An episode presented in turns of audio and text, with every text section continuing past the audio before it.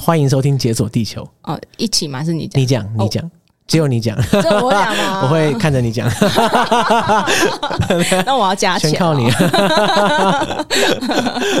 欢迎什么？收听解锁地球球。 呃，突然来个考题， 有点紧张，这个很难吗？这是两句话而已。就是、呃、现在大脑筋有点不够用的状态。好，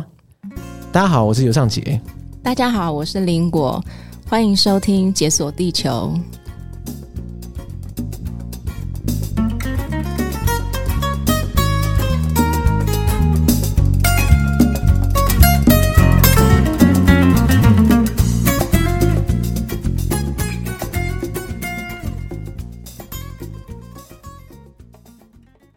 呃，我想一下， 突然忘记。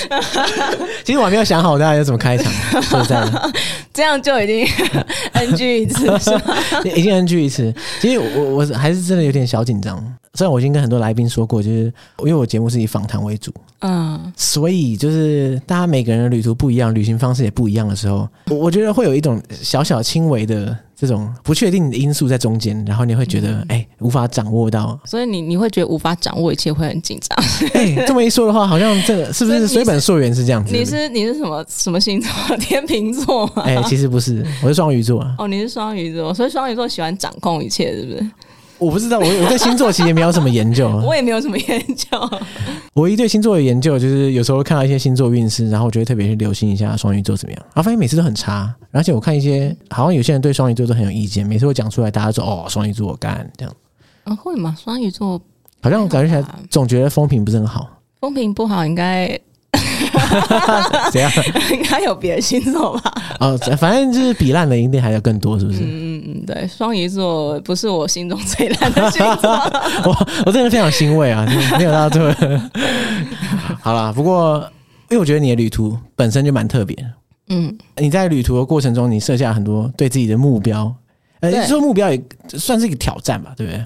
就是一开始对他有很多幻想，嗯，然后幻想说我可不可以做这个，我可不可以做那个，然后我对可不可以在设这个目标，有没有可能达成？嗯，对，然后因为我去之前，很多人都说不可能嘛，就看听到那个天数跟金对，额你，的目标就是九十天只花十五万，对，然后环游欧洲，也没有说环游这么环游，但是在欧洲嗯就是在穿我梭，在我规划的这个九十天的旅途中，金额能不能控在十五万？这个就是我非常好奇这一点。就是在我去欧洲之前，只听过一句话，就说欧洲很贵，欧洲真的可贵可便宜，我自己的心得是这样。对，但是没有去之前，其实大家都会有个概念，就是觉得欧洲很对，贵，就就是是怕说。怕的。就是火车贵啊，然后吃饭贵啊，住我宿吃饭真的贵啊很贵，对，吃饭真的很贵。可是除吃饭也可以有很便宜的方式，对，对对对没错就是你只要知道它的它的原则之后，对，嗯那其实我那时候去之前，我相信很多人心中都有一个欧洲梦，嗯，对。可是你就会觉得欧洲很贵，然后要去欧洲的话，就是可能要等你退休之后 啊，或者是可能是你的结婚蜜月旅行啊，这种很大的人生事件你才会去。没对，有人会在大学生毕业的时候，或者是毕业工完工作几年就去，因为主要是第一个是时间，第二个是金钱。说到这个欧洲很贵的印象，我就想到我在大学的时候曾经去西班牙找过我哥，然后我哥在那边念研究所，嗯然后去投靠他，类似这样啊，两个礼拜，我这边吓到差点就是窜尿你了、花了多少钱？我我有点忘记了，但是我那时候还不知道欧洲的物价是怎么样一个回事。嗯，然后我发现餐厅里面随便吃一餐可能台币三百，而且也不是什么了不起的餐厅，可能就是一个大巴士餐厅。嗯然后我就，他说我靠，这是什么世界？因为对当时的我来说冲击太大，嗯 而，且试想，那是十几年前，就是台湾的物价也没有现在那么高。就三百。那时候在台湾可能可以去吃一个很比较呃入门款的吃到饱了这样子。 哦，应该可以哦，应该可以。但是是在那里，如果你是 tapas，可能只是一个小点心。对啊，如果还没吃到东西，已经花了三百，对，感觉非常非常的震惊，所以那个震撼教育啦。所以当你提到九十天你要花十五万以内，对，这个真的是蛮蛮困难的，我姐姐听到她也觉得我疯了。所以你要一肩扛起这个重责大任的，对 了。对啊，就是指我负责规划旅行的，毕竟是我说要去嘛。那嗯本来家里就是旅行的部分也都是我负责比较多。哇，你真的是吃力不讨好，这个苦差事。就可能真的不知天高地 厚。对，而且也没有人会感谢你，你知道吗？而且特别是跟家人去旅行，更没有人会感谢你。 有了十年之后，十年之后，大家觉得，哎、其实回想那趟还是不错的。对对，不就是哦，就是疫情之后啊，不能旅行，太好，那时候还好，你有对带我遥们去想。当年，哇， 哦对对还有那一对趟。对对哎不过你当初二零一二年是怎么起心动念去做这个挑战？就是为什么一定要特别设下这个挑战？其实那时候我是毕业之后，然后工作几年，嗯然后那个工作其实耗损比较大一点，就工作了两三年、三四年之后，然后其实有很长一段时间每天都加班到就是凌晨一我两点我。我靠，对那那真的是一个身心消磨、哎对对对，就是身心灵，就是那时候很疲惫，嗯然后就是当下就是觉得就说，哇，不行，就是不走不行。对对对，可能可能需要暂停一下这样子的不健康的生活常常模式加班，到一两点，真的蛮夸对，张而的。且没有加班费哦， 那那那那真的是不行 啊！真的很消磨。三四年这样子的生活，就然后后后面一两年的时候，哦，越来越极端这样。，对，越来越极端，嗯，然后后来就可以说是离职，对，然后开始离这职个 gap。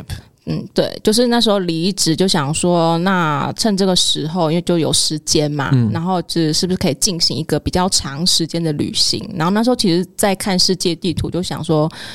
我比较有兴趣，可能比较是喜欢那种历史文化比较悠久的国家。那其实我相信很多人心中都有一个欧洲梦，对。那那时候就想说，好，要不就趁这个时候有时间，然后去进行一个比较长时间的旅行。现在不去更待何 时？对，但是就是很不知好歹，因为那时候没工作，没有钱， 不知天高地厚了，还以为对还以为可以轻轻松松跑过去。对，而且你就在欧洲物价等等又非常贵，然后也没有去过，然后语言也不同，我我不是那种英文很厉害的人，嗯嗯嗯对，然后那边也没有任何认识的朋友啊亲戚，真的是就是就是就是一块地未知的大陆这样。 就是一个小白，对，然后就冲过去这样子，然后你设下一个目标，是因为当时真的有这个预算限制。对，就是其实我那时候给自己设一个目标，就是去三个月九十天，然后但是我全部的预算只能花十五万，包括机票哦。包括机票，包括可是机机票票一扣掉就差不多扣三万了，对，差不多，所以就是十二万 十二万除以九十是多少？我想一下，除以三个月等于一个月就是四万块台币。一个月四万，一天一千块，哎对多一点点。对，一千块台币，所以那时候我欧元的汇率是三十七嘛，三十七点五，所以等于一天就是可能太惨了， 对，不不忍心 算，大概三十几块左右吧。大家自己敲那个计算。然后你要食衣住行，对，食衣住行，然后包括跨国的火车票，然后博物馆门哇这票，全部包含在内。那我觉得蛮不 OK 的，因为你光是住就要十几二十，对，就是那时候就是一个简单的概念，就是当时候的青年旅馆，就最便宜的青年旅馆床位，嗯，还不是那种单人房或双人房，一个床位就差不多要十到二十欧起跳。不行啊，那这样就完全不可能啊，因为你你假设二十好了，对那你一天就只有三十出头的扣打、啊，对啊，，扣到二十，剩还要十几块还钱。要吃饭。那那对啊，你吃饭你只能吃吐司 吧，然后门票门票一个一张搞不好就十十欧元了、对啊，对啊，所以的确真的就是自己算一算之后，真的觉得哇，这难怪个你姐觉得你疯了，不可其实我也觉得你疯了， 对，但是话已经喊出去啦、 先喊先赢是不是？就话已经喊出，已经跟朋友们撂下狠话的。没有你偷花多一点钱，其实大家也不会发现， 不行，我个人秉持的良心事业，还是刷卡不算花 钱。没有没有，就全部 都都算， OK 然后全部都算。哇，那那到底你身为一个就是一个旅行小白，嗯，然后设下这么这么严苛的门槛，还没、没去过欧洲，对，没去过。那这样的话，你到底要怎么行前准备什么之类的？其实我之前是我是有自助旅行过，嗯但是去欧洲是第一次。那当然，那时候在去之出发之前，其实我做了大概半年的功课吧。哦，好像对做了蛮久的，对，半年功就是全方位的搜罗。你知道，就是我全离方位的省钱配博全部收集，对 对对对对然后我离职之后，我就觉得我其实没有离职，因为我觉得我在做一个 旅然叫后更累这样。旅行正职工作这样子，光是规划行程本身就已经花了一天八小时， 真的没有不止八小时，哦真的假的哦我我又我又继续每天加班到十二点。 靠！那、你那个劳碌命，你还是这没办法，没有人逼你，还自己在那边对啊搞到两、对一两点才睡，对对对，可是就是我那个心态完全不一样，对就是说你是因为工作，乐在还是说其中对，还是你是真的自己喜欢去做这件事，哇，那个真的我就完全不一样，哇！所以你所谓的规每天规划到半夜，到底是规划什么东西？因为从就是呃，你要决定你要去哪些国家嘛，嗯去哪些城市，对那你就要开先去知道那个城市它的资料，嗯它有什么东西是吸引你的，然后这个是一点，然后再来是说，那你每个城市你要怎么串联？嗯，那你要怎么串联会比较顺，然后比较能省钱。哦，对，这个蛮关键的。对，这很关键。对，因为因为如果说你预算极度紧绷的情况下，你你可能走错一个路线，你就就白白花了不少钱了。对，欧洲的车票它其实就是有些，如果你买那种特惠车票啊，嗯如果你错过车班或者什么，它其实就是完全不退你钱的这样。，哇，那这个真的是要精打细算 对，所以它容错率是零。好可怕的行程啊！到底是怎么回事 啊？对，然后你还要就是说，譬如说像巴黎，那我可嗯能就是我做功课发现，哎、礼拜一到达是最划算的。对，那可是下一个城市，它可能是礼拜几到达是最划算。那可能当两个就是呃，就是有冲突的时那个候，对对对，那我要怎么把去把它串联起来？大家就是做这样的工作。对，那就最后你决定出一个完美的路线，对，没错史，上最便宜的路线。就是就是至少我第一次尝试之后，然后这样的路线，我觉得哎、是满意的这样子。啊，那个路线长怎么样？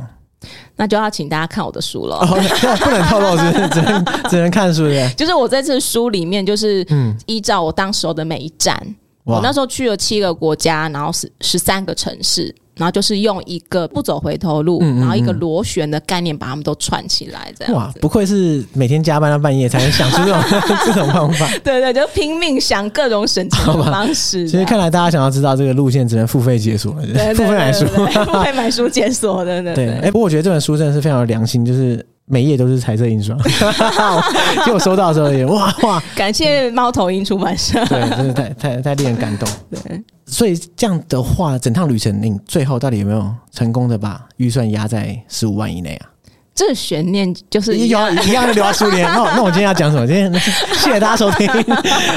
没有啦，没有那么靠腰，我们还是有准备一些话题可以讲。对啊，对啊，其实写这本书，我觉得这个最后可以跟大家分享啊，就是十五万这个数字它到底重不重要？嗯嗯嗯，就是说，其实出发前我觉得很重要，可是出发后、或者说现在的我，其实又有不同的观感跟想法。对。哎，那身为一个没去过欧洲的人，然后一次、嗯一口气踏上这么大那么长的旅途，你在过程中有没有碰到什么困难，或者说你觉得，因为毕竟你其中一个目标是要省钱，嗯那我相信你在旅途中很多突发状况，就是你会喷钱，然后有些是不可抗力。嗯，那你有碰过 像这样这样的事情吗？应该说我的喷钱是我决定我要喷，而不是因为哦我犯了错，或者是我嗯错过了什么、而必须被迫喷。哦，那还对对对那感觉还好 啦。对，就是因为我，因为我可能我已经省到极致了吧。哦， 然后就是，当然就是旅途当中，就是我觉得那个也是一个很好的学习，嗯就是说，呃，省钱当然很重要，可是对当如果你多花一点点钱，比如你多花一百块，可以让你的旅行的舒适度提升百分之五十。嗯，那对我来讲，这一百块花的 CP 值很高啊！呃，如果是一百台币的话，可以啦。对对对，那是台币台 币，就是说，其实呃，这也是我以前的一个盲点，就是说，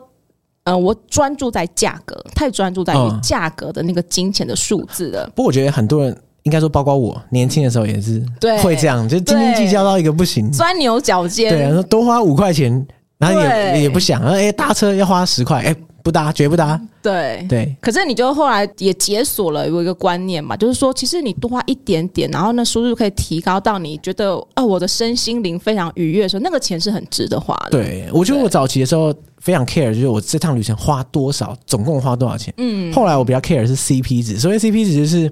你的 C 要尽量小嘛，然后你的对 P 要尽量大。假设我只多花一点点钱，可是我那个体验高很多的嗯话，那代表说，哎、c p 值其实是提升的。对，就对是啊最后会变成，就是说会找一个平衡，嗯，就嗯变。嗯成平衡这件事情很重要。所以你在旅途中一开始抱持的心态就是尽量只能省则省，可是后来嗯心态慢慢转变， 其实第一站就被迫转变，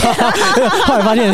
怎么省都省不 了。没有，因为我们第一站到巴黎真的太，就像你刚刚讲的突发状况，嗯我们就是，我我就我一到巴黎我就买了那个最棒的一周的车票，就对等于说随便你坐，甚至可以从机场坐到巴黎市中心，然后哇，太好了，我买了这张票，我省了多少钱已啊？经是天下无敌。对对对，那谁不知？就是巴黎的地铁，如果有去过巴黎的人就知道，巴黎地铁是已经上百年了，对对是古对迹，所以它没有所谓的电扶梯跟电梯这种东西，很多就是搬老站搬。上搬下这样子。对，然后我们又带了三个大行李箱，那哎我对啊们，你那个旅程是你跟你姐还有我妈妈还，有你妈。对，哎，对啊，你十五万应该不是三个人吧？不是哎不没是有没有那么疯狂。 没有那么疯啊！如果可以三个人十五 万，那我可能哇，那你那你不止要出书，你 那得了，对不对？我你应应该该开旅行 社，对我应该开旅行社太。屌了。所以你自己也是个人挑战这样子，嗯，没有，我们三个人都是十五万，十五乘三，对，十五乘哇三。这个这么可怕的行程，就是你拖两个人对，啊下居水，啊然对还带妈妈，就六十几岁了这样跟我们吃苦。 然后第一站就震撼教育，就是你搬了那个行对李箱，啊，一上下上下飞机下就震撼教育哇，那啊！那时候你你妈还有你姐是不是开始要臭脸？傻眼，没有，他们 都大家都傻眼啊这样。嗯对，然后所以我们在离开的时候，我们在离开巴黎的时候，我们就决定叫计程 车，就是该花的钱还是要花，然后叫计程车去那个火车站这样子。哎、你知道我在欧洲没有坐过计程车，我后来就是，哎、哎，对啊，我想起来了，我有坐过一次计程车，然后发现好像也没有很贵，嗯就其实还好。所以就是想象力限制了你的对，而且行动而且我而且我很确定，我在坐那一次计程车的时候，是我即将离开德国的时候，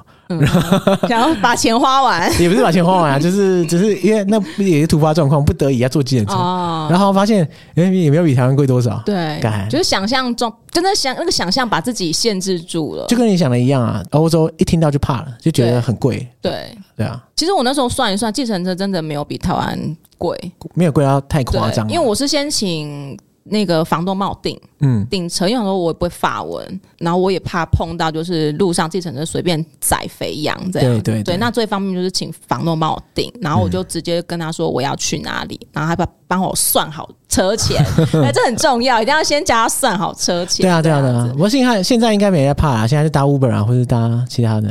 其实对嗯也还好。本来就已经你你还没搭，你就知道多少钱了。 A P P 直接帮我算好。对啊，所以其实还 好。对，所以现在旅行真的非常方便。那时候哪有什么 A P P 呢？这种二东零一西，二有啦，就是可能 iPhone 四吧。 那那时候那时候连那个 Airbnb 嗯都才刚出来到欧洲大概一年吧。对我我觉得现在旅途虽然现在物价比较高，但是旅途可以省钱的方式反而更多。，对对以前。怎么说啊？就是光是那些资讯不透明的情况下，你就很容易被对就就是东喷一点西喷一点钱。对，现在反而资讯很透明，然后很多东西软体可以帮助你规划查找，真的非常方便。嗯，对哎、那怎么办？你到巴黎才第一站，你的豪情壮志就被泼冷水， 就是已经搭了计程车。 可是我觉得也就是还在可控范围内吧。嗯对，因为我们本来就是有多预备一点钱。对，呃呃虽然它这是个挑战，可是我们不是真的傻不傻是只有带十 五万，这带刚刚好吗。了，多花一块钱就直接在街上乞讨 了。 对对对对对，没有没有，当然是有多准备。那只对是啊说对啊回来最后总计算的时候，哦，就知道哦，原来是这个价钱这样。嗯嗯嗯。哎、那你这样一路上跨过很多国家啊嘛，对不对？你觉得在旅途中到底最不能避免的花到的钱到底是什么？但但机票就可以不用算了，就机票是一定要花的。像我自己在欧洲也旅行过不少地方，嗯，我觉得住宿其实是很容易找到非常便宜的，可是它可能非常可怕。嗯但是你要极致便宜，其实是有选择的。对，对就是看你的心脏嗯够不够大颗这样。 但我发现就是那些门票真的是没办法省，就有有点有点烦，因为你总不能说我去啊，我完全门票死不买，这样也是没办法的。门票我倒觉得还好，因为其实门票我们到最后其实呃会有一个前提，就是你可能需要判断这个景点它到底值不值得去。对对对，这对，是一这是个还蛮重要的。嗯然后你可能要判断这个景点它这个价格跟它的藏品或它的精彩度到底，其实就像刚刚讲 CP CP 值对，到底很，因为毕竟现在观光化，对对全全球观光化太严重，就是真的会有一些乱象。真的，我没有去过那种，就是什么超烂的博物馆，对超烂博物馆，然后真的没有什么，一看就是就根本不正宗，然后就收超贵对门票。啊我也看这样过子，，我也看过那种超烂的博物馆，对在欧洲，这没有什么东西，对啊，然后进去看一看，然后可能跟你说十欧元， 对啊，我所以说这哇种就是真的要靠经验跟智慧来判断。嗯你就你交的是智商税，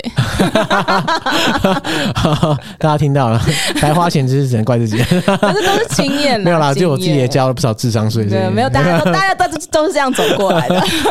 这一路非常坎坷的过来， 对，都是要交一些学费啦。嗯真的久了，你其实就会知道说，哦，可能是怎么样。还有就是说，我觉得，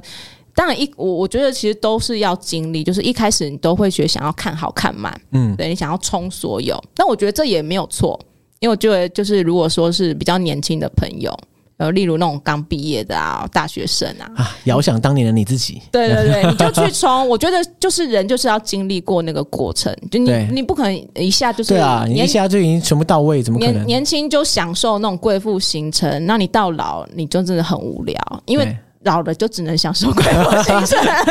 在二十岁就已经封顶了，现在对对对人生还有什么意思？对啊，你就没有看过不同的风景啊。对啊那对你啊趁你还有年轻，还年轻还有体力，就去冲，嗯然后试错，我觉得没有关系。试错就是本来就是需要成本，可是对当你知道说哦是怎么回事之后，你其实有经验了，那你以后你再做选择，你就会有不同的选择方式。我觉得这都是很好的学习的过程。嗯嗯嗯。不过就像你刚刚讲的，你这个旅程容错率是零， 你知道吗？我觉得是是零，其中一个原因就是因为欧洲其实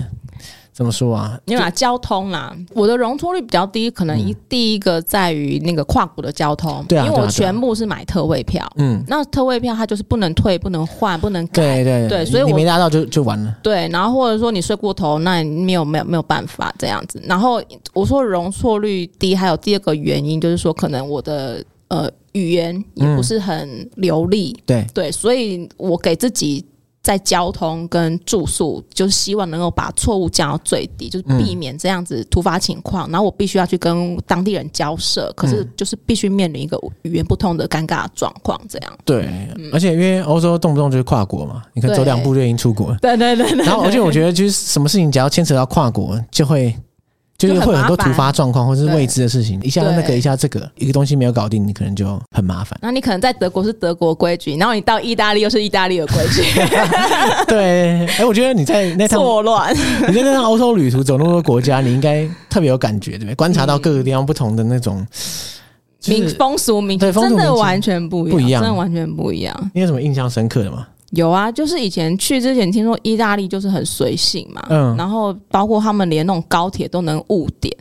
然后我想说高铁误点这种在台湾或日本根本是想都没想过的事情，对，然后真的吗？因为有时候就是你觉得谣传就是谣传，对，后来发现会不会是大家对对意大利人误解呢？是刻板印象？呃，结果哎没有，是真的， 完全没有错 怪，而且不是，而且不是误点，是最后根本就不来 了。哦，直接消失，直接消失列车不存在。 对，列车不存在，我想我是去霍格华兹吗？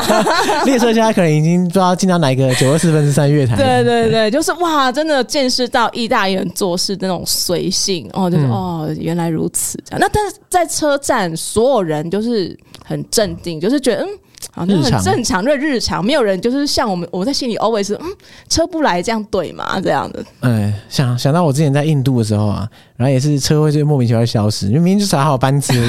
十二点，然后哎哎，这、车车没有来，大家都很焦急在那边问，然后每个人在那边问的都是外国人。就大家，哎、哎 车车什么时候来？那拿着旅行书，哎对，然后然后印度人很 chill，啊我说啊，那嗯就就还没来啊，也去霍格华 兹，对，大惊小 怪，对啊，搞什么这就是没有办法，就是旅行书上不会告诉你的事嗯情，嗯嗯，对，你就必须亲身去经历这样。我觉得欧洲旅行的魅力真的是在这里耶。你在跨国境的时候，你会感受到那个不只是语言，嗯，或者不只是街景什么的，然后你食会物感受到那个文化的还有人的感觉也对不一样人，的感觉而且完是全不快速一样变化。你一过边境就就马上变了。对对那，我觉得印象以前很深刻，的就是因为我以前在德国我是住在海德堡，嗯海德堡已经很很靠近法国。嗯， 那有一次我们就是一个 day tour，然后跑到法国去，那个你一过边境就发现，哎、城市变漂亮了。 听起怎么会来这也是样在听起来也是在德国吃过不少 亏的。偷臭德 国，那德国的确是市容比较丑一点嘛，这个嗯这个大家都知道，也不是我讲而已啊。那你喜欢德国人吗？德国人哦，嗯，我没有我没有不喜欢德国人啊，但德国人的确是稍微冷一点，对，对比啊较比较刚硬一点。比较难亲近一点。但嗯是因为、因为我在那边是念书嘛，啊那学生其实通常比较 nice 啊。啊那，自己说路上路人其实也没有道理要对你怎样，嗯只是说你要跟他们拉近距离是比较困难的，啊，比对较啊对啊理性你一点。要到当妈，其实我觉得是有有难度的。嗯嗯，对啊，如果是跟意大利人或是西班牙人的话，我就不是很确定，应该是不一样的光景吧。意大利人又分城市，哦，对啊，也也、因为南意北意其实也嗯因为差他们蛮以多以的。前其实没有意大利这个概念，对所啊以每一个城邦，我去意大利才发现，哦，威尼斯的人跟佛罗伦斯的人跟米兰的人完全不一样，嗯嗯嗯而且是那种天差地远。对，我觉得这个感觉其实是非常棒，就因为意大利它这个现代国家的形成终究是比较时间比较短一点，所以我会感觉到意大利它每个城市都有一个很对他们自己很骄傲的历史的那个脉络一样传承下来。譬如说威尼斯，对你刚刚讲到的，嗯，威尼斯就一你你从一落地一进到那个岛上开始，他就哇噼里啪啦跟你讲说威尼斯以前怎样怎样多么辉煌，对啊，还有辉煌过这样，对对对啊，一路讲起嗯来，佛罗伦斯也是这样子，但是又不太一样，因为可能我觉得可能跟每个人的经历也不一样嘛。因为我刚好在威尼斯遇到一个很好的房东。对，然后我有哦在书里分，真的这是我唯一一个愿意挂保证， 就是跟大家推荐的房东，因为呃，B&B 他的那个房东很多都是素人嘛，对对对那其实他的那个水平会参差不齐，对，没对错，，而且他不可能保证十年如一日。可是这位房东他还真在吗的？太 赞，而且就是五星好评，哇哇真的，而且真的十年如一狂日。推耶、对，所以就是我唯一真的会敢推荐给大家的，就是这我的威尼斯房东，然后他真的好太棒太 nice，了嗯所以我在威尼斯就是算就是时间不多，可是我就整个威尼斯给我感觉非常的 nice，非常棒然后就很舒服，嗯对对嗯对我也很喜欢威尼斯，对，然后那个城市就很有历史的文化的厚度，对食物又好吃，然后教大家一招，就是你想要跟意大利人瞬间变好朋友的方法，就是跟他聊食物。然后然后他这样话匣子打开，马上话聊就打 开，马上把你当做那个当 那做个知好朋那个友。当做知己，对对对，就是我的那个房东，他的确是这样。但你很很，就是别的城市我不确定啦，但威尼斯人，嗯我的感觉的确是那种比较热情一点。嗯就是我觉得跟其实台湾人有点像哎、哦你只要跟他谈对了，然后他就会滔滔不绝，滔滔不哇。绝、毫无保留，然后不会有芥蒂那种感觉。哎可是但你是不是不能 challenge 他的食物？就是说啊，你这个食物好像不怎么样嘛，这 样我是不会这 样的，立刻被轰走。 人人在国外，啊请勿执行危险发言这样子。对对对，那我可能也可能是因为我就碰到一个好好房东，而且他是在地人。嗯，因为威尼斯现在也观光化很严重，对很多房东可能不是当地人，哦，是对，就是那到种那里跑来的投资客。对嗯对对对，那我的房东刚好他这就是当地人，然后所以他给我推荐很多当地的餐馆啊等等之类的，嗯然后也嗯嗯人也非常好。他就是他说我去的那几天，他刚好有亲戚来，那我心想说哦，所以是就是叫我不要打扰他 嘛。他一直叫你一起同乐嘛不。是不是，他是说，所以呢，我有任何需要，因为他也大家也知道，旅人都会在威尼斯迷路。哦对啊因为对啊对啊威尼斯是有一座大迷宫的，因为我去的时候已经有 Google Map，但是我不知道我根本有用吗二？有用啊，我真的吗？有有有差有差。可是我不知道二零一二年那个时候你已经我那时候是拿纸本地图，哦，那那那那真的很惨啊，因为他那个路超小。小到你有时候你根本不知道你现在走的是这一条还是隔壁那一条，还是、嗯还是下一条，连 Google Map 有时候都会漂移，都会那漂纸移。本还得了？对，不可完是蛋。可是可是我也因为这件事情，我获得了一个非常棒的体验。我最后就丢开纸本地图了，嗯我就跟当地人一样，用直觉来走。我就认建筑物，嗯嗯嗯，对，就是有一有一个说法，就是说你去一一个地方旅行，你可能如果嗯，最好旅行方式可能是像当地人一样过生活。对，嗯对那跟当地人一样过生活，除了吃、除了上市场等等之外，我觉得那个认路标、认地名的那个路标那个过程，其实还蛮有趣的。对对，因为我我在别的城市不会，因为我们习惯了有地图、有 Google Map，、对啊其实我们就是被框在那个框框里面，我们都是低头在找路。可是对你都忘记抬头看一看，其实真实的世界里有很多的讯息。只是大家不会去注意那些讯息，反而是想说，哎，反正 Google 叫我直走啊，那我就直对走。对，可是你回来之后，你对那个城市印象全部就是 Google Map 那个统一格式的 的那个样貌。对，而且 Google 会叫你走的路就那几条，对对，它不会叫你走到那些奇奇怪怪的巷子里。可是对很多时候，奇奇怪怪的巷子里面有很多东西。所以我很建议大家去威尼斯的时候，你就去迷路吧。 应真的该说，也也不知道怎样才能不迷路。对，你就丢开地图，然后丢开过，因为其实威尼斯的路其实也不用害怕，其实它就是条条大路通罗马。嗯，对对，就是你不管怎么走，最后反正总是会到某个地方。问题是也没有多大嘛。你就反正你就跟着观光客， 跟着观光客，你就会走到那几个著名的地标，你可能就能够回去。但是如果你你在白天你不害怕迷路的时候，你就丢开那些东西，嗯嗯，然后用你的双眼跟双脚去认识这座城市。嗯我我现在到现在还记得，我每天要从菜市场回家的路上经过的有一条桥，那条桥我要怎么认它呢？就是它的。桥上面有刚好两个那个住家，然后他嗯们两个住家中间挂了一只黄色的娃娃。 对，这个 moment 呢，它就永远在我的记忆里。然后这个嗯记忆里是就是别人没有，这是无可取代的只有我有无可取代的。嗯嗯嗯对对对，我觉得这个感觉真的非常好。你那一刻起，你才会觉得说这个这个地方对你这个人有特殊的意义，对而不是说你像一跟跟旁边的观光客什么的一模一对样。对，我跟这个城市真的产生连接了，嗯嗯然后这个连接只有我跟他知道这个游戏或知道这个这个画面这样子。其实我就很喜欢在，譬如说欧洲的话，到不同的城市，我很喜欢就在咖啡厅里面去观察一下，我觉得是当地人的人他们的各种行为模式，嗯，这些人给你的感觉会很大程度的影响到你 你对这个城市的认识，跟最后你离开之后的感受。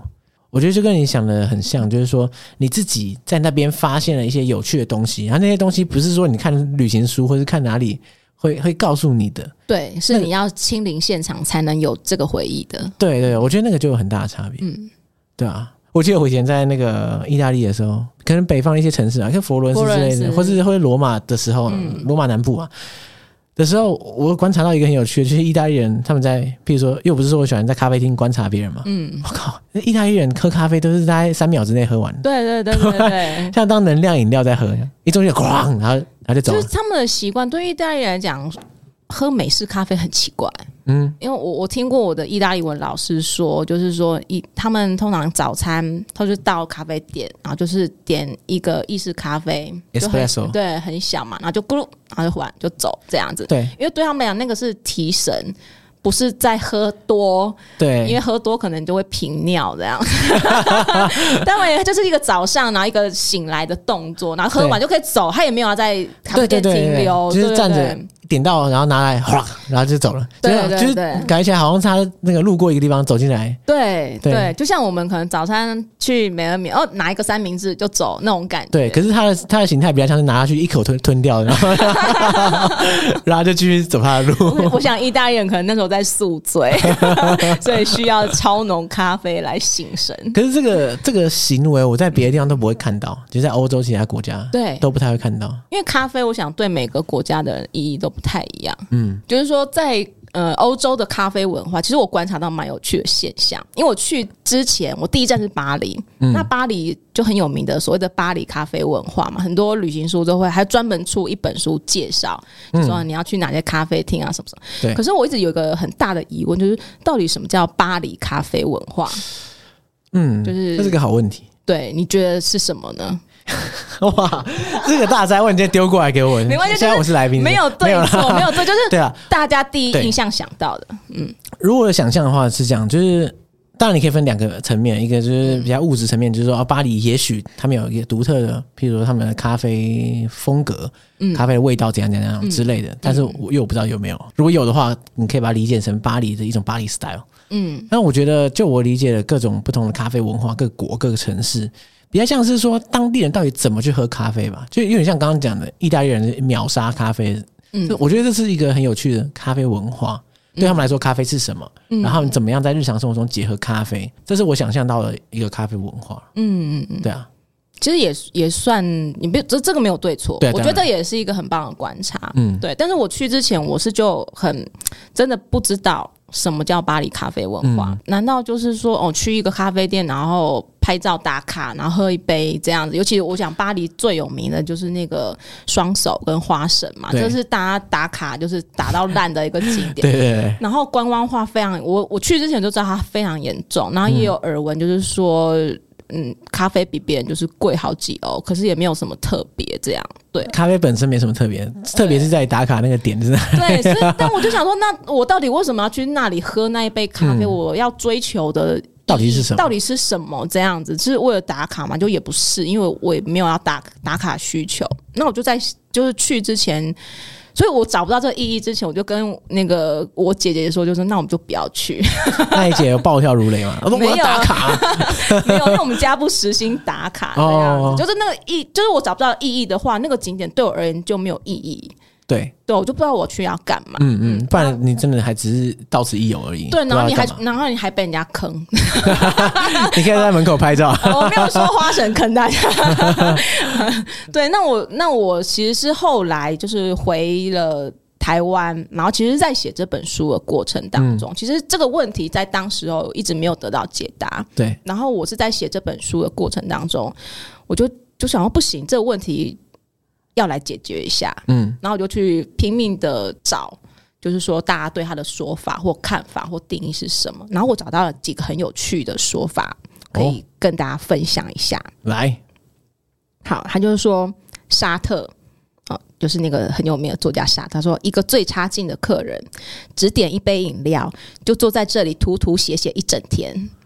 他是说他自己吗？还是，没有没有，就是那个咖啡店的老板在说沙特哦，说，对对对， 我以为他说他自己。他在抱怨他说这客人真的是 OK 这样。 然后还有一个说法，我觉得也很好玩，就是说存在主义者以便宜的旅店为家，聚在当地的咖啡馆，像花神、双手啊、这些咖啡店，简直变成了教室。嗯，沙特跟波娃各据一张桌子，奋笔疾书，然后在这里。谈天说地，争论什么叫存在主义，发表各自的高见。然后我看到这这几段，就是当年的老板抱怨这些作家们的话之后，我突然就豁然开朗， 就是说，其实那个咖啡店不是要去所谓的巴黎咖啡文化，不是要去品尝说我的咖啡豆从哪里来，我的烘焙技术多高深，我的冲泡技术多讲究，其实不是，它其实就是一个人文氛围。嗯嗯那个人文氛围是那个年代，因为有一群思想主义者在那个地方，然后因为他们，他们可能是因为穷，嗯，那时候可能没有钱，然后巴黎冬天很冷，那你在家里开暖气非常非常贵，也可能甚至他家根本就没有暖气，所以他只能那很冷的情况下，你是无法写作的，对你他一是定要稍微一点舒适才 行。对对对，因为你身体在极度的寒冷状况下，他只会叫你赶快生存，对对，身为一个写过书的作家，你最了解。 不要思考，赶快生，因为思考非常耗费能量。对，嗯那他就是去咖啡店用一个很便宜的钱，然后可以在那里，你至少有一天的暖气，那可能还有免费的热水，对，那他就能够书写了。那甚至就是可能慢慢有一种风气之后。很多的作家或文人开始聚集到那，他们可以开始在一个很舒适的环境里，然后开始辩论，然后思想的碰撞。对，所以那个那个咖啡店最大意义不是咖啡店，其实是里面的人。对，咖啡它只是一个背景。对，它是一个平台，一个载体。那只是说这样的风气越来越盛，越来越盛之后，它变成好像就是人们到了咖啡店，其实不是去喝咖啡，是去辩论。 然后甚至说你不会辩论也没有关系，你就坐在旁边听，对，对就像就像那个太阳花学院那样讲堂这样子。对对对你也可以听，然后你也可能会获得一些启发。嗯，就重点是那个事件、那个时代背景，然后发生的事，其实不是那个咖啡店。今天他他可能遗失到呃某个乡下不知名的咖啡店角落，他一样可以重现这个。对他一样可以做这件事情，嗯然后他一样就是这是所谓的巴黎咖啡文化，嗯，对啊，那我我就很忽然看到说，哦，原来其实你去什么店喝什么咖啡根本不重要，重点是那个人。可是问题是我们身为一个旅人，我们其实已经碰不到那样的人了，而且我们也听不懂法语。对其实做这样的事情到底还没有没有意义？我觉得可能就看个人吧，因为有些人可能是他们的粉丝，他觉得去那个咖啡店缅怀他们对，很去朝重要圣的感觉。对对对，可是对我而言，那个人跟事都不在那儿，其实那件事情就消失了。但是我我我在书写的时候，我其实又有另外一个感悟。其实那时候我们去巴黎的时候是冬天，就十一月，已经很冷了。然后冬天就是，呃，你的那个鞋子，其实它那个寒气，我真的第一次感受到什么叫寒气从脚底钻上来。 对，因为台湾我们没有那么冷的天气，所以可能我们的鞋子没有那样子的御寒的功能。然后在那个巴黎的街上走，你真的出门，你真的不到一个小时，脚已经麻了。对，那个脚就是硬的像石头一样。对，然后有一天我们真的受受不了，太冷了，我就说我们就随便找一家咖啡店就进去坐吧，就对是休息一下也好。然后进一进去那咖啡，哇，暖气扑面而来，终于知道为什么要在这里聚集。对对对，就然后我在写的当下，我就瞬间跟我之前的那个体验就哇就连接起来了对。我终于知道为什么他们要去咖啡店， 我要感谢那个波娃跟沙特，让我有这样的体悟。对，这样啊，这样不是等于说你融入了巴黎的咖啡文化了吗？对啊，你对啊是其中的一员呢。就是我先受过苦之 后，我先要先先经过那个穷困，然后对那个饥寒交迫迫状况，然哦，后我终循循于停着循着光线跟暖气，对然后来对到这对里，对，然后真的你就在那咖啡店，你就不想走。嗯，嗯对，嗯就是有没有有没有其他人都不重要，重点是那个暖气，然后你可以坐下来喘一口气，把你很疲累的状况，你真的因为那一杯小小的热咖啡，或是那个喘一口气这个动作，你整个就恢复过来，嗯那个感受就觉得哦，我懂了，我终于懂他们为什么要在这里这样子。我觉得嗯最主要其实是要带一个问号去旅行，对，对，就是因为当你对很多事情没有问号或者是没有疑问的时候，很多东西其实我们真的会就呃囫囵吞枣就过去了，也嗯对就会变得有点走马看花。这是样就蛮当可惜的。对，很可惜，就是说，当你有一个疑问之后，你可能你的意识就会开始去寻找，就说，诶，那这个可能的答案是什么？嗯，对他，嗯我我我觉得我们的大脑是蛮聪明的，他就会开始搜罗，我我一定要解题这一题这样。其实我觉得真的是会的，所以我就是真的建议大家去旅行的时候。带多一点的问题去怀疑这个世界，去质疑这个世界，为什么不要别人说什么就信什么。就像当初我说九十天十五万的时嗯候，所有人都说不可能，就质疑我这样嗯子。对，但是我质疑的是这个世界，就说那九十天十五万不可能，那要多少才可能？对对啊，那你告诉我一个答案嘛？可是那时候没有人可以告诉我这个答案，对所以我就觉得说，哦，原来其实没有人知道这个答案，可是这些人不知道答案却告诉我不可能，那不是很不是很奇悖怪论吗？吗？对啊，对啊，对啊那你又不知道多少才行，那你这样子说不行。对对对，那我就讲好，那我就带着疑问出发。那我觉得的确就是带着这个疑问出发这个动作，最后其实让我获得最多。那这样的话，你后来九十天结束过后，你你回到台湾，嗯，那你回首这九十天，你觉得跟你出发前跟出发后，你的感觉，它对你的影响是什么？ 啊，好想要吃咸酥鸡哦！有没有比较有深度一点？ 哦，不好意思、 第一直第一直觉真的，我在机场就已经受不了，就是咸酥鸡、珍珠奶茶，快点给我递上 来！全部上来，那时候没有 Uber Eats， 没有，就是下一下飞机 立刻马开上始冲去夜市这样子。 OK，那那你吃完酒足饭饱之后，你的后来的感触是什么？没有，我觉得那个是一个慢慢沉淀的过程吧。就一开始当然是觉得哇，这趟旅程我完成了，然后怎么样，然后一堆的照片啊、战利品啊等等之类对的。然后这个挑战有没有成功？好，我不能破梗。 但是的确就是一开始我会被十五万这个数字绑住。对，就是说，哦，我要怎么省啊，怎么连接，怎么规划啊，然后我才能够控制在这个十五万。一开始其实我觉得这十五万对我的好像是一条绳索，嗯绑住我，因为我在准备过程当中，我一度有跟就是我姐姐说，我们不要去了，放弃，啊，为什么因为那时候越查我资料越绝 望？就是因为我算一算，就真的发现不不可行能，，大家说的是对 的，我错了。就说我怎么算都不可能，因为呃那时候其实是算不是算错一个东西，是有一张票它本来很便宜，嗯但是就是突然涨价了。然后啊，崩溃，对压我就压垮骆驼，最后一根稻草。对对，没错，完全就是这个情 况。然后好险那时候我姐问了我一个最关键的问题，嗯她说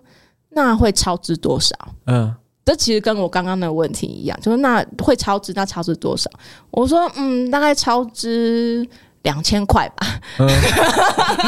然后他觉得，然后国那个我姐姐就三条线这样，她说、呃哎有什么大不了的吗对，？有什么大不了？他说你本来十五万就不我也觉得不可能啊，我本来以为你要告诉我会超支五万块变二十万，他他觉得他也可以接受，对啊但是我那时候真的就被十五万这个数字绑住、欸，只要超过一块钱我就觉得我失败了这样。对啊，因为有时候你目标设的太明确的时候，你会觉得说好没达成，对，好像就是一完蛋条了世界线，末日。好像对，就是黑非黑即白这嗯样，只有零跟一这样。对对对对，，但是后来我回来之后就发现说，哎、其实不是，嗯其实那个十五万最后其实他带我看到不一样的欧洲。嗯对，因为包括我为了要省钱嘛，所以我去做了很多功课，包括跨国车票怎么省啊，住宿怎么省啊，吃饭怎么省，才发现说，哎、其实欧洲它当然它贵的东西也有，对但它不贵的东西也有。嗯嗯，对，因为欧洲的人也是人 啊，就是啊对啊对， 也不是没错含着每个人都含着金汤匙出生，所以他们一定也有很平民、很平价的生活方式。嗯，其实你是要去找对那个方式，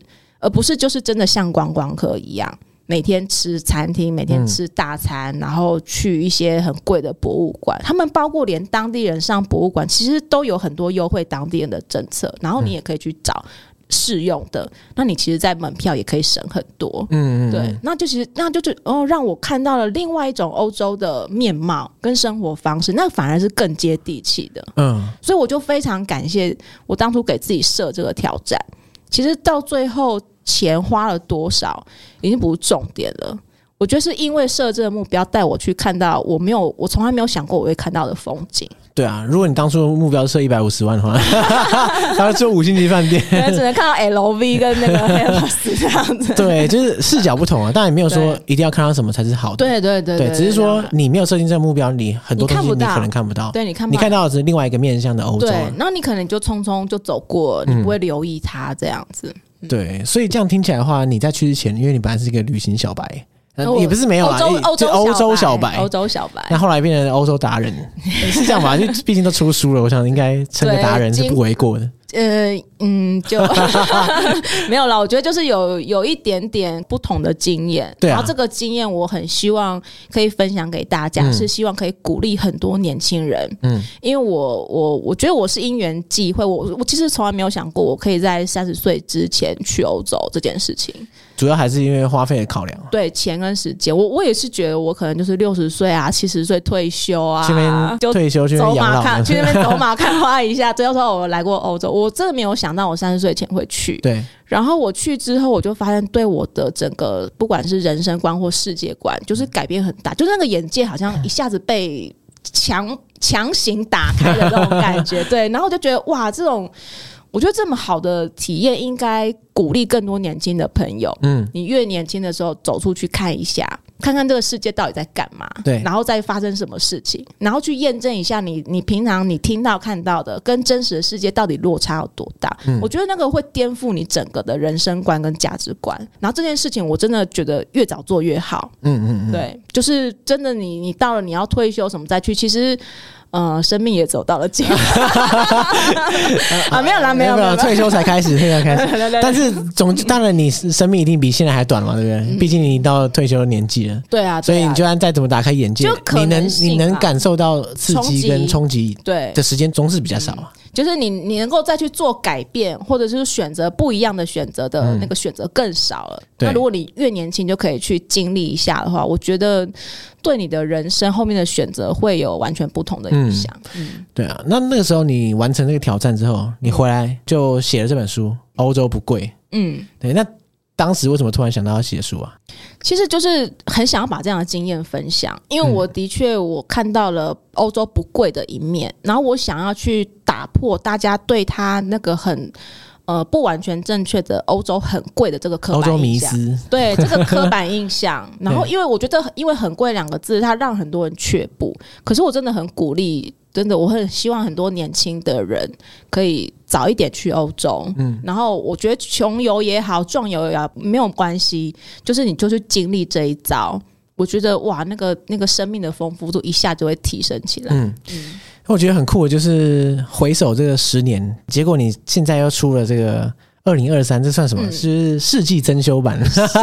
二点零升级版，其实我在我在刚回来的没多久，其实就出版过一次。对对对嗯但，那时候真的版面比较有限，所以很多、因为我去的时间又长，对，所以很多东西都只能点到为止这样子。嗯嗯，然后呃，十年后就我觉得也蛮神奇的，因为其实前几年刚好碰到疫情嘛，对啊，然后其实大家都不能出国。我在写书这这本书的时候，其实我我又离职了，哦， 一定要离职才能面对这个东西，是不是？因为我是 我真的就是就刚好就是人生第二次重大的离职，嗯然后离职完之后就就收到这本书的写作的合约，然后但是那时候不能出国，就疫情，然后在疫情期间我其实就闭关在家里写这本书，就重温了一次整个的旅行，我就觉得很神奇，就是说十年前我离职是这趟旅程疗愈了我，嗯嗯，然后十年后离职又是这趟旅程疗愈了我而，且还是同一趟旅程的，对甚至同一你不趟是再旅去一次，对，然后就是看着这些照片跟所有那些泛黄的纸张的资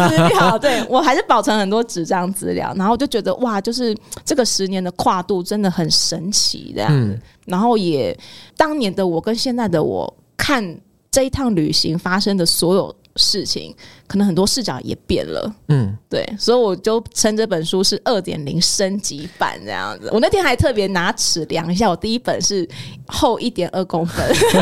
然后这本书是厚二点二公分，就长了哇一公分这那样你子基。本上你已经重写了一本了嘛，然后 差别差啊对啊差快两对倍，啊，几乎就是整个是打掉重练了。因为我哇我想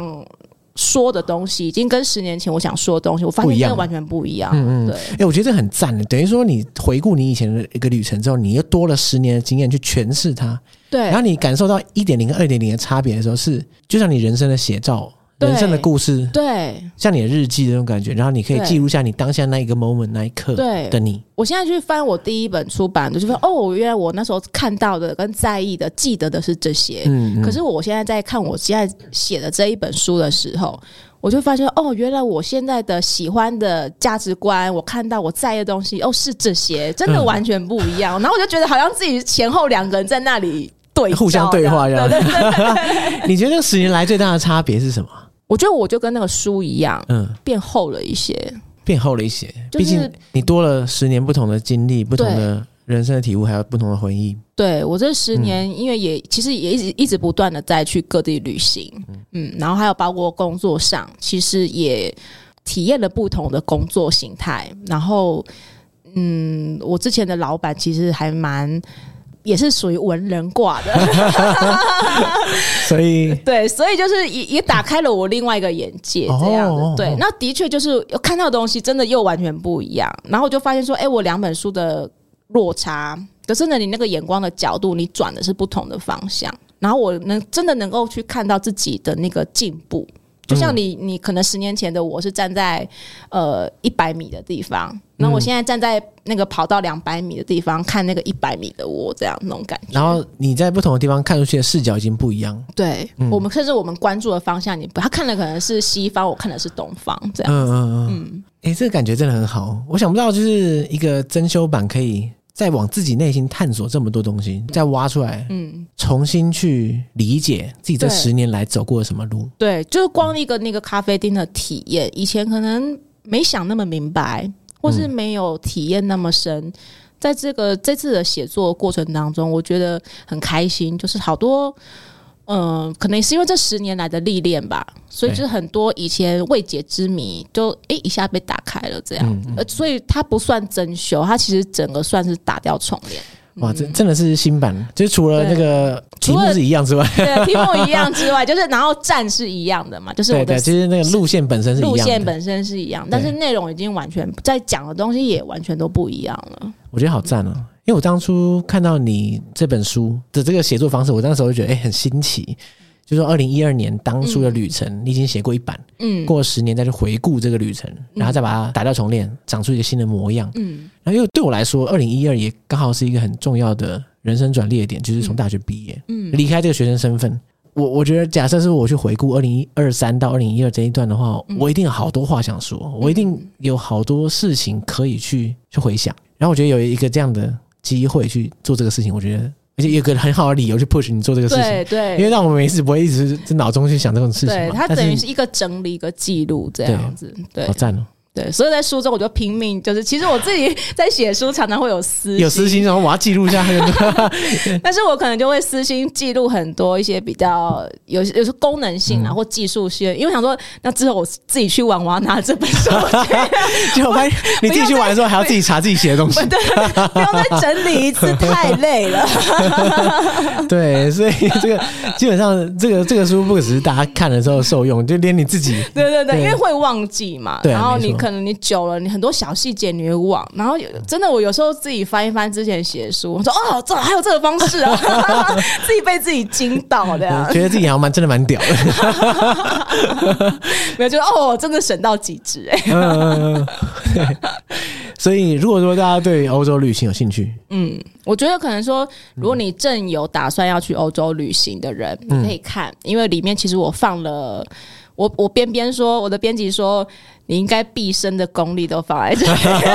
写完之后油尽灯枯我 我想说，你也把我毕生的功力看看得得太太小小了吧？ 没有啦，但就开玩笑，但那就的确就是说，我会很想把我知道都分享给大家知道，因为反正省钱嘛，对啊，谁不嗯爱省钱？对，省不爱省钱，我觉得省钱是一定要做的啊。嗯对，那只是说，但该花还是要花，该省则省，该花当花。对对，然后就是技术性的东西，我几乎就是我知道的或是关键的，我其实都放进来。但是我觉得，如果你还没不是正要去旅行，可是你可能。嗯，想要你喜欢旅行，然后你想要看可能欧洲是一个什么样的状态，我觉得也可以看。你可以把它当做一本游记看，因为其实我里面放了很多我自己个人的经验，然后我为这些经验其实有分类，就是有分什么邻国老实 说啊、经验谈啊，然后嗯或是什么排兵布阵啊之类的。嗯然后我自己其实我自己看到最后，我是很喜欢邻国老实说这个单元。 因为这是你的真心话。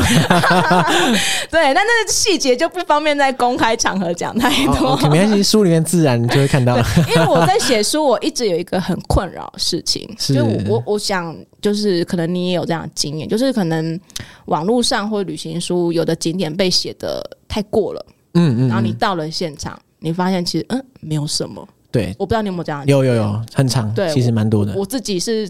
吃蛮多这种亏的，所以我就想说，为什么旅行书一定要写嗯好写那么话浮夸，对啊，对，写那么浮夸，然后写好话，然后都不不去揭露一些她真实的样貌嗯这样子。对，然后可是我想说，可是我就是一个小女子，我是写得太那个，会不会就是惹来一没些有杀啊身之祸？ 你个人经验谁能 challenge 你？我觉得普就是普嘛，对不对？对啊，也是，就是这是个民主的社会，可是它对对对，大家不要激动。但是也有可能就是说，但也可能是我个人的，嗯就是个人的感受嘛，它也不是标准的答案。对但是只是我觉得只是分享一个个人的感受。对啊对，那所以我就有用了一个老实说的单元，就是说很老、很真实的说，我也不想夸大，但我也不想说谎，我只想分享我自己的感受。嗯这样，那我就我觉得就是。呃，去或不去，吃或不吃，就大家自己评判，对自己去判断。但只是说，我觉得它需要另外一种声音，对，就是旅行书或是旅行的这个世界，应该是时候来一个升级了。现在应该大家更想要是真实的反馈吧？对对对，就不用说就是粉饰太平了，就说啊这个地方不错啊，对很棒啊。对，那个明明就很无聊，然后因为大家说他都都说他好，然后对你就也说他好，可是我明明就去很多地方都不是这样，我自己吃很多亏啊，那我是希望别人不要再吃亏这样子。 OK，所以最老实的就是评论就是在这本书 里。没有了，可是只是说，就是我，这是我自己的价值观嘛，我的价值观判断的嗯对啊感受。每个人都有个人的感觉啦，对你啊你觉得很对烂啊，别人觉得很好，对啊，对啊，嗯当对然啊，很正常啊。还有你，你遇到的人不一样，对啊，你其实嗯经历不同，故事不同的时候，你会影响你对那边的观感。对对对，嗯，好，我们粉饰太平了，应该就我一直粉饰太平自己的， 真的是。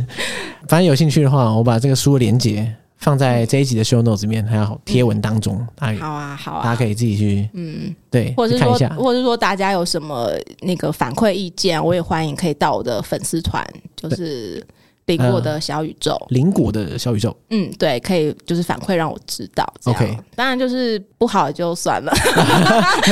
不好就不用来了，呃，强强制只有那个好话才能过来的。又在粉饰太平了。没有，我觉得旅行的世界就是大家多交 流，啊日新月异嘛，对啊。现在的那个资讯更新的这么快，没错，哎、说到交流，其实跟你面对面交流也是有机会的，对不对？哦，对啊，在那个五月二十七 号，哇，超紧急的，这在几天 后。